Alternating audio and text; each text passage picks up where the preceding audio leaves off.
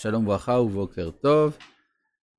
שואל, שלום הרב שרקי, מה ההבדל בין מפריס פרסה לשוסע שסע? מה אומר כל אחד מהם? מפריס פרסה הכוונה שהפרסה סדוקה, אבל היא לאו דווקא סדוקה עד הסוף. שוסע שסע שגם זה מפריד לגמרי כמין שתי אצבעות. ואנחנו ממשיכים בפרק י"ד של ספר דברים בפרשת ראה בפסוק כ"ב. כי עם קדוש אתה לשם אלוהיך, לא תבשל גדי בחלב אמו. כן, זה כתוב שלוש פעמים בתורה, לא תבשל גדי בחלב אמו. דרשו חכמים, אחת איסור בישול, אחת איסור, איסור אכילה ואיסור הנאה. לדעת הרמב"ם, איסור הנאה אינו מן התורה כי אם מדרבנן. אבל בכל מקרה כתוב שלוש פעמים לא תבשל גדי בחלב אמו, פעמיים בספר שמות, פעם אחת בספר דברים. בספר שמות זה על רקע של התנגדות לעבודה זרה. לעומת כאן שזה מצד הקדושה העצמית של עם ישראל, כפי שראינו לגבי ההבדל של איסורי האכילה, שאיסורי האכילה בספר ויקרא הם מבדילים אותנו מן העמים, ואילו כאן זה הקדושה העצמית של עם ישראל, כי עם קדוש אתה לשם אלוהיך, לא תבשל גדי בחלב אמו. השאלה היא, ואז יוצא שעיקר האיסור הוא הבישול, יותר מאשר האכילה. מה שמפורש בכתוב זה איסור הבישול, ולכן יש, יש בעיה, למשל אם אדם מניח בשר על גבי חלב, או חלב על גבי בשר, גם בלי לאכול, אבל זה נשאר עשרים וארבע שעות, זה נחשב כבישול. אמנם מדרבנן, זה דין כבוש, אז צריך גם בדבר הזה לאסור, להיזהר. יש מי שרצה לומר שגם בפח אשפה, בפח אשפה צריך להיזהר, לא לזרוק בשר על גבי חלב או חלב על גבי בשר, מהטעם הזה, כי זה נהיה ככבוש. לא חייבים לקבל את החומרה הזאת, שהרי בסופו של דבר זה הולך לאיבוד, ולא דרך אכילה. למה גדי בחלב אמו? למה צריך להגיד את המילה אמו? הרי אם האיסור זה לאכול גדי בחלב, אז למה באמו? כי אם לא היה כתוב חלב אמו, היית חושב שצריך לקרוא בחלב, שהרי בתורה המילים אינן מנוקדות. אז שלא תחשוב גדי בחלב, הכתוב הוסיף אמו, כדי שתבין שזה חלב, בחלב אמו, שזה האיסור. נשאלת השאלה, הרי מה, למה זה כזה חשוב? הרי גדי מותר לאכול, חלב מותר לאכול, אז למה התורה אוסרת את התערובת? מה זה משנה?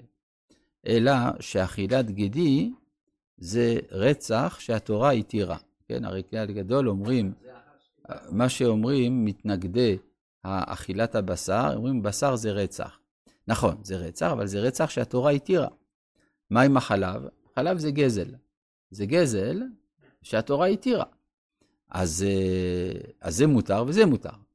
אלא שיש בכל זאת הבדל מבחינת הדרגה המוסרית בין רצח לגזל. לכן לא תבשל גדי בחלב אמו, שלא תתבלבל בין מדרגות השונות של חומרה מוסרית, גם בתוך ההיתר. כן, זה... התורה נתנה את הדבר הזה שזה קצת קיצוני. מה קיצוני? לקחת משהו אחר. מה קיצוני? לא יודע. שלא יהיה, זה שכתוב, לא תבשל גדי בחלב אמו, זה בדיוק מה שכתוב. בדיוק. מה? זה לא נועד לאדם, זה נועד לעגל. כלומר, הפרה, בשביל מה היא מייצרת חלב? מצד הטבע, זה בשביל להזין את הוולד שלה. ואנחנו עכשיו לוקחים מן העגל הזה, המסכן, את חלבו. אז זה גזל. ככה אומר הרב קוק.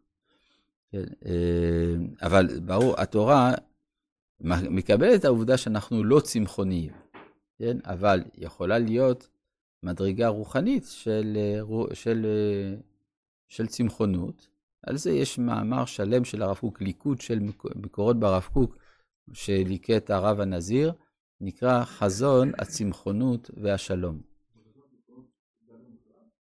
כן, כן, נדבר גם על זה. כן?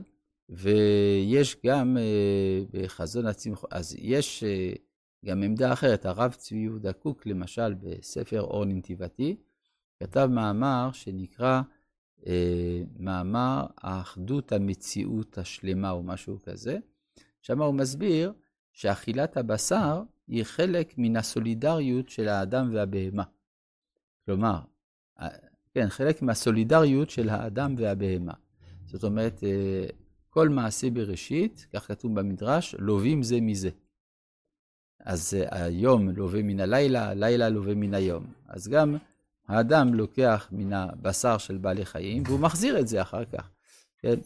זאת אומרת שיש, אפשר לראות את כל המציאות של הדומם, הצומח, החי והמדבר, כחטיבה אחת, חטיבה אה, אחדותית, שכוללת בתוכה כמין אורגניזם את כל חלקי המציאות. איך האדם, פשוט מאוד, הרי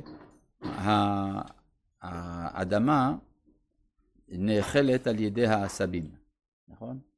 הפרה אוכלת את העשב, אנחנו אוכלים את הפרה, האדמה אוכלת אותנו, ושוב חוזר חלילה. אז כך שיש מה שנקרא מעגל מתמיד. השאלה היא מי קובע את מה? כן, כלומר, השאלה האם האדם הוא זה שמעלה את המציאות, או שהאדם יורד אל המציאות. למשל, בארץ ישראל נאמר, ארץ אוכלת יושביה. מה זאת אומרת? לכאורה, כל ארץ אוכלת יושביה.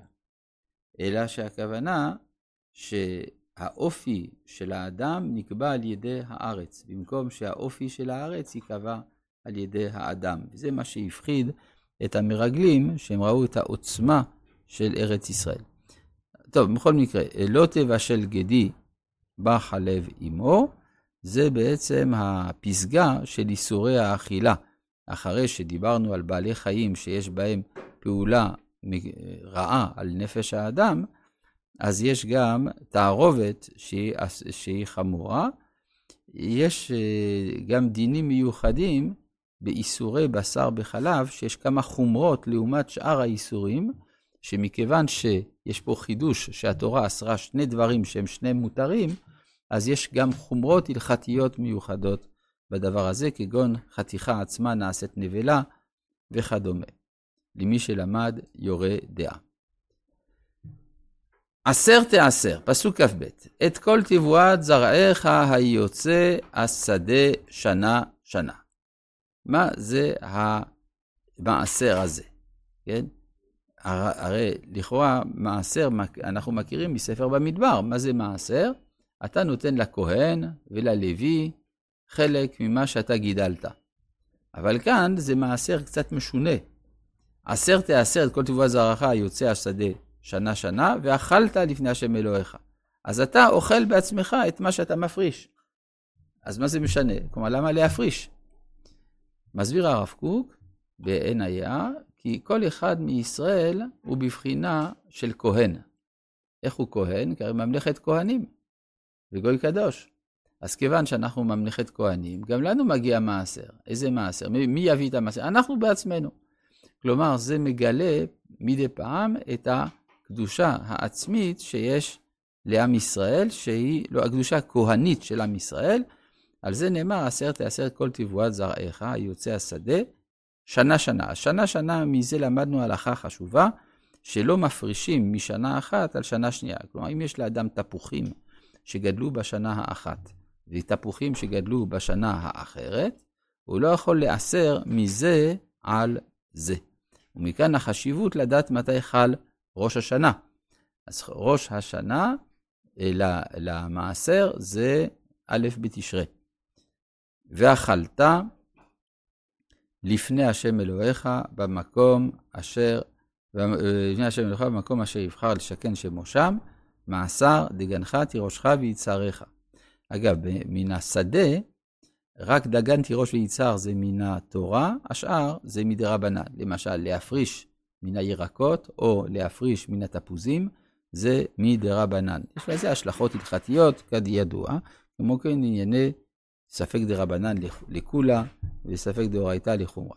ובכורות בקרך וצונך, למען תלמד לירא את השם אלוהיך כל הימים. אז לגבי הבכור, הבכור צריך להביא אותו בתור קורבן ולאכול. הבכור נאכל לרבי חנניה בן הקשיא, אומר